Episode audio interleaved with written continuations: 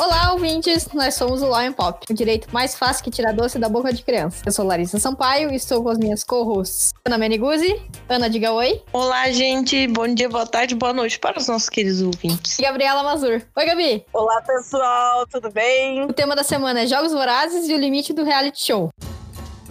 Para começar, eu vou convidar a Gabi para nos dar o resumo desse glorioso filme. É, então, antes de, de fazer o resumo, só quero falar que a gente vai falar só do filme 1, que é de fato os Jogos Vorazes. A gente não vai falar, né, da, da trilogia dos livros, porque ela acaba tendo uma conotação política um pouco maior do que a gente né, quer falar aqui. Nossa abordagem hoje é realmente sobre os Jogos Vorazes. Então, o que, que é os Jogos Vorazes? O que são os Jogos Vorazes? Os Jogos Vorazes, eles são um reality show que se passam num futuro distópico, né? Que se passa em Panem, que é mais ou menos onde fica a nossa América do Norte hoje em dia. É, é um país formado por 12 distritos, contando com a capital. Eram 13, né? Isso a gente vai saber mais pra frente. E por conta de uma rebelião, eles fazem todos os anos um reality show que envolve é, 24 tributos, né? Dois tributos, um do sexo feminino, um do sexo masculino, de 12 a 18 anos. E esse reality show são os jogos em que eles têm que duelar até a morte, tá? Para sair um vencedor, né? Em resumo, é isso. É, não sei se eu posso dar spoiler do filme, mas de qualquer forma vou é, dar esse spoiler. É, no primeiro filme, que é esse que a gente tá falando, a protagonista é a Katniss Everdeen, que ela é do, do Distrito 12, e também o Pita Melark, que também é do Distrito 12. E a grande revolução deles no, no filme é que eles de fato conseguem ser o casal vencedor. E isso acaba por trazer uma, uma grande consequência né, política para todo esse rolê. E, e aí, o que, que tem de interessante quando a gente fala em reality show nos Jogos Vorazes? A questão que os produtores, eles acabam tendo um poder muito grande. Eles conseguem modificar o clima, eles conseguem mandar bichos, eles conseguem emitir sons e também tem os, os sponsors, né, os patrocinadores, que eles mandam né, um kit de sobrevivência pro, pro lutador deles, né, pro tributo deles. Eles mandam comida, eles mandam algum kit de primeiros socorros, armamento, né, várias coisas aí que eles proporcionam. Então, apesar de se tratar de um reality show que se passa num mundo distópico, a verdade é que a gente vê muita semelhança com os reality shows que a gente já tem, né, hoje em dia. E o que a gente vai falar sobre isso é qual o limite desse reality show, né? O que que, o que, que é possível de se ter num reality show né, num aspecto aí abordando bastante os direitos humanos. Eu acho que é só importante a gente deixar bem claro como que funcionam os jogos no filme, que são jovens que precisam se matar entre eles até restar um único vencedor, que é o vencedor dos jogos vorazes no caso.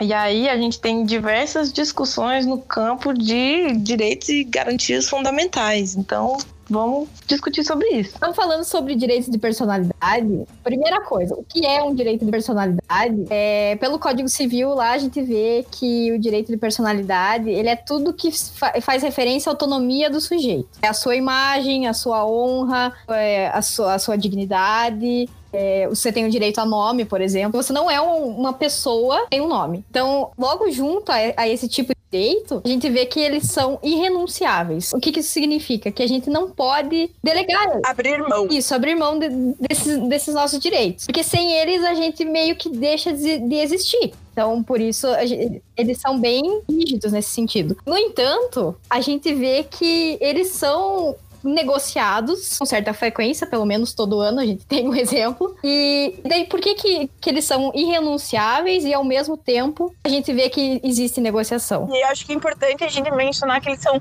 inalienáveis, né? É, no, no, sentido de indisponíveis, porque você não pode abrir mão totalmente desses direitos em troca de dinheiro. Você tem uma margem de negociação, mas você não pode abrir mão totalmente disso. Uhum. Então, é, essa, essa, dentro dessa margem de negociação, um dos principais critérios é que você só pode negociar eles por um tempo determinado. Você nunca vai poder largar a mão deles para sempre. É, nem negociá-los sempre, né? Isso. A gente pode falar que o direito à personalidade está muito é totalmente ligado à identidade, né? E como a pessoa se reconhece, como ela quer ser reconhecida pelos outros. O maior exemplo que a gente pode começar a discutir é justamente o direito à liberdade. A renúncia ao direito de locomoção. Liberdade de locomoção, né? Liberdade de locomoção. Então, por exemplo, a, né, nos reality shows que a gente conhece, a, as pessoas que vão participar, elas renunciam por mais ou menos ali um período de três meses. A gente já vê ali que é, que é exatamente o que a gente comentou. Elas podem negociar o direito de liberdade delas por um período certo. Não é para sempre. Então, o participante ele tá ciente que os atos dele vão ser registrados, de todas as limitações que ele vai sofrer. É, inclusive o direito à edição dessas imagens, né? Exato. Uhum. É, já, é, já é o segundo direito que a gente fala sobre, sobre a renúncia, que é o direito à intimidade. É, totalmente, né? Porque a pessoa vai lá tomar banho, vai no banheiro, e tá tudo lá filmadão. Dá os PT das festas, filmadão. Jamais. Exatamente. Jamais. Porque pensa, né, gente? Uma coisa é você beber lá no churrasco da família passar mal, né? E já rola um, uma vergonheira. Mas... Já rola um julgamento. É. Agora, você imagina você fazer isso em rede nacional. Você é Que vai rolar o julgamento da família e do público. Uhum. Nos Jogos Vorazes, isso já tem uma coisa diferente, né? Porque aqui, a gente pensando no exemplo de reality show que a, que a gente vê o tempo todo, as pessoas se voluntariam para isso. Os Jogos Vorazes, a maioria deles não se voluntaria para isso. Será que a gente podia dizer que os Jogos Vorazes são um contrato de adesão? Mas aí não é contrato, né? Eu fico pensando, porque isso deve estar no, na constituição deles, né? Deve ser uma parada de lei. É, eu imagino que sim. Não tem negociação nenhuma, né? Isso aí é força de lei. É imposição legal, nesse caso, eu, eu presumo. Não tem negociação nenhuma, né? Apontou e vai. É, não, acho que não, não tem nem que falar em contrato, né? É, acho que entra nessa, nessa pegada, assim. É, como é que é? Serviço militar obrigatório? Pois é. Nossa, pesado, hein? Outro dever que a gente consegue lembrar também é o de ser mesário, né? É verdade. eu que posso falar que tô sempre sendo convocado para ser mesária. Parece que faz 300 anos. Eu, por muito tempo, fui voluntária, né? Daí, esse ano, eu falei que não queria ser. É... Aí a menina me perguntou lá o que estava acontecendo, por que eu não queria mais ser. Eu falei, olha, não sei se você está sabendo, tem um negócio que está acontecendo que chama Covid. olha, isso é quase jogos vorazes. É só um negocinho. Sim, não sei se você está sabendo, se ouviu falar. É um negocinho, assim. Só um negocinho. Tem uma doença mundial aí, um vírus, tá rodando. Mas eu queria muito, eu queria muito estar participando. É só, infelizmente, por causa do vírus mesmo. É, assim, infelizmente, esse ano especificamente não vai rolar.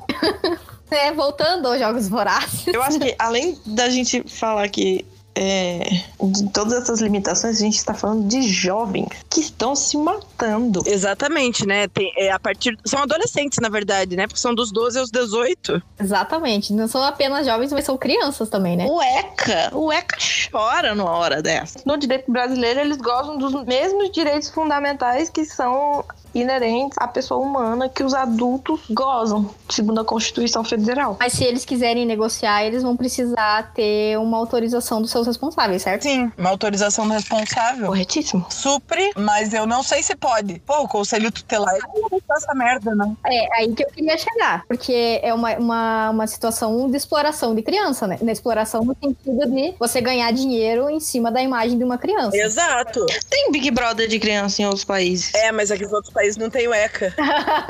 tu pode falar ECA, Estatuto da Criança e do Adolescente. É isso aí. É, eu não sei como é que é a lei dos outros países. Os outros países não tem estatuto. Então, assim, aqui a gente sabe que o dever de proteção dos direitos e garantias é, das crianças e dos adolescentes é de todos, não é só dos pais. Então, aqui no Brasil seria impossível um reality show assim, com criança. Nossa, o conselho tutelar é. Meu Deus! Ministério Público, eu vim gritando. Ministério Público, tudo, não tem como. Não tem como. Não, no Brasil não tem como. Já é super problemática a questão de, de trabalho artístico, né? A Maísa lá, MC Melo, de tudo. Questão de escola Como é que você tira uma criança três meses da escola? A Cebrutes, como é o nome da Cebrutes? Ah, MC Loma. MC Loma. Isso pensando só, só num, num reality show, assim, que não, não vai ter tanto absurdo. Exato. E não vai ter morte. Que não vai ter morte, é, que vai ter arma. Agora, se a gente for pensar nos jogos Vorazes, né? Você põe as criancinhas pra brigar e morrer. Sim, Assim, as não, adolescente, segundo o Estatuto da Criança e do Adolescente. exato. Brasil, a única conclusão que a gente chega é que isso é impossível. É impossível. E foi tão complicado até com o Masterchef Júnior, né? Não teve mais. É, não teve mais. Eu não sabia que era por isso que não teve mais Masterchef Junior. De tão sério que é a parada, assim, no Brasil, da proteção do direito da criança e do adolescente. Teve, teve o rolê com a Valentina, né? Sim, foi muito complicado. No Brasil, a gente já sabe que esses, esses jogos são impossíveis de acontecer. Agora, tem um- uma emissora russa que resolveu fazer os jogos vorazes entrarem e, e falar que é realidade. Só uma pergunta, é com adolescente também ou não? Não, são com adultos, Tá. porém, um reality show onde tudo é permitido. Meu Deus. Tipo, morte? É, é assim, ó, basicamente assim, pelas regras anunciadas, eu tirei isso do site da bbc.com, caso alguém que- queira saber a fonte. Todos os participantes assinarão um documento isentando os produtores de qualquer responsabilidade caso se machuquem ou morram durante o, o episódio. Caralho. E daí, pelo que eu tava vendo aqui, assim, ó, tava permitido tudo. Matar os outros, é, estupro, lesão corporal grave, qualquer coisa. E daí isentava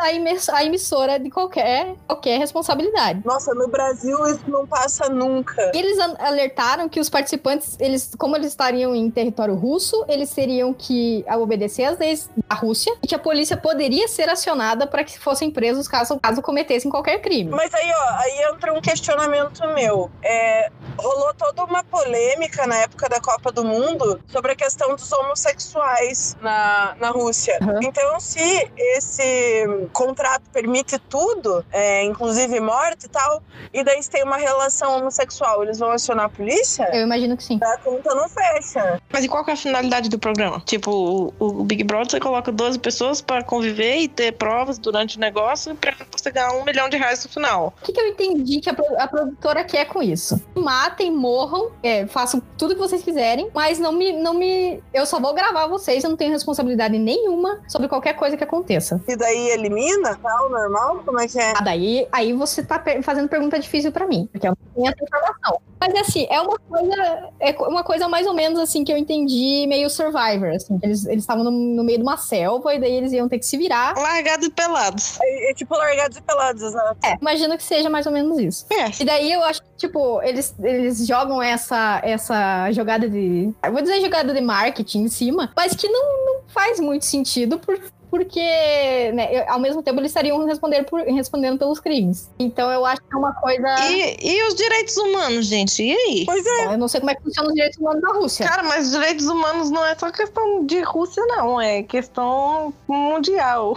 Sim, mas só que se eles não são signatários de pactos internacionais, vai fazer o quê? Gente. Entra naquela, naquela conversa que a gente teve lá no Homem-Aranha sobre a soberania dos países. Exato, e daí, por- porque, por exemplo, daí os países lá que têm a pena de apedrejamento e os direitos humanos, Indeed. né? É, então, Mas assim, pensando no, no nosso, no nosso sistema, mesmo que a produtora pegue e fale, vocês que, que se matem, que morram, que se estuprem, que passem fome, eu não tenho nada a ver com isso, é, passa uma coisa assim? é, na verdade, ela só tá se isentando, né? Não, mas pensando, tipo assim, aqui uma emissora pega e fala, e dá essas cláusulas para geral e fala, não, mas eu não tenho responsabilidade nenhuma. Qual o valor dessa, dessa cláusula? Aqui é nula. Aqui é nula, exatamente. Porque ao mesmo tempo que você que você dá autorização pra ela privar de certos direitos, isso não isso significa também que ela vai ter que cuidar de você de certa forma. Exatamente. É, não é porque eu assinei um contrato com você que você vai poder realmente me, me deixar morrer só porque eu assinei um contrato. Exato. Então, daí a pessoa fica doente lá.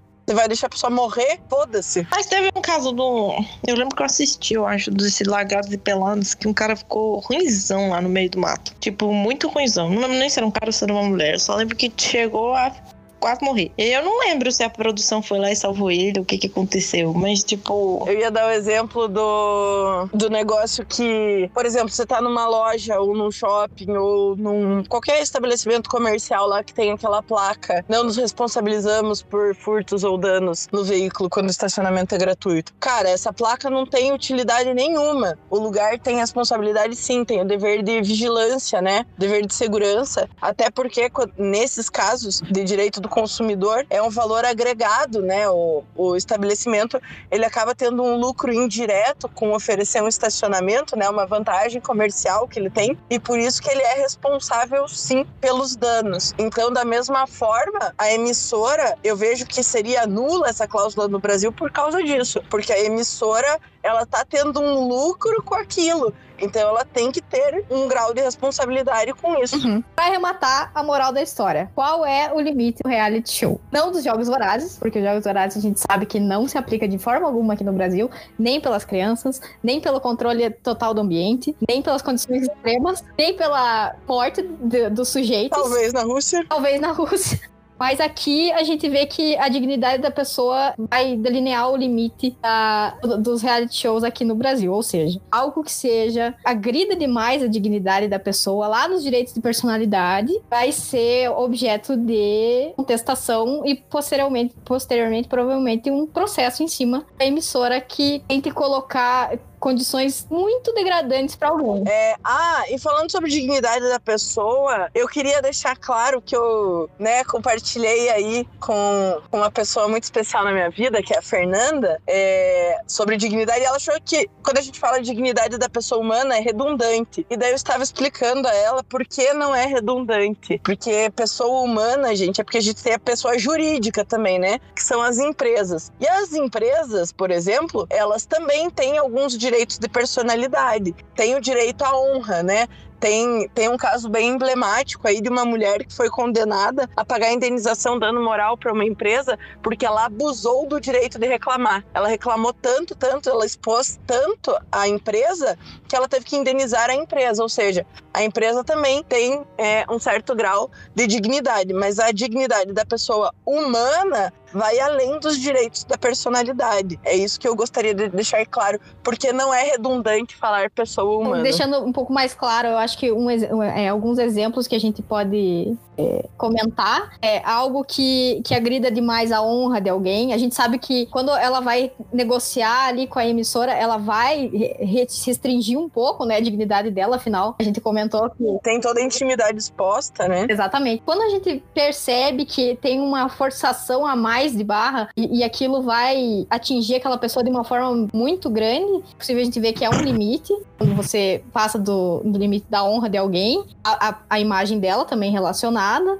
a sua segurança, a sua saúde. Exato quando a gente percebe que tem uma forçação a mais de barra e, e, aquilo vai atingir aquela pessoa de uma forma muito grande, possível a gente ver que é um limite, quando você passa do, do limite da honra de alguém, a, a, a, imagem dela também relacionada, a sua segurança, sua saúde. Mais alguma coisa? É, porque ele não pode ser um contrato que tenha obrigações para uma pessoa só, né? Exatamente, porque afinal de contas a emissora tá ganhando alguma coisa em cima disso também. Exato, ela tem que ter uma contraprestação. Então eu acho que é isso, né? É isso, né, pessoal? Chega por hoje. Chega por hoje.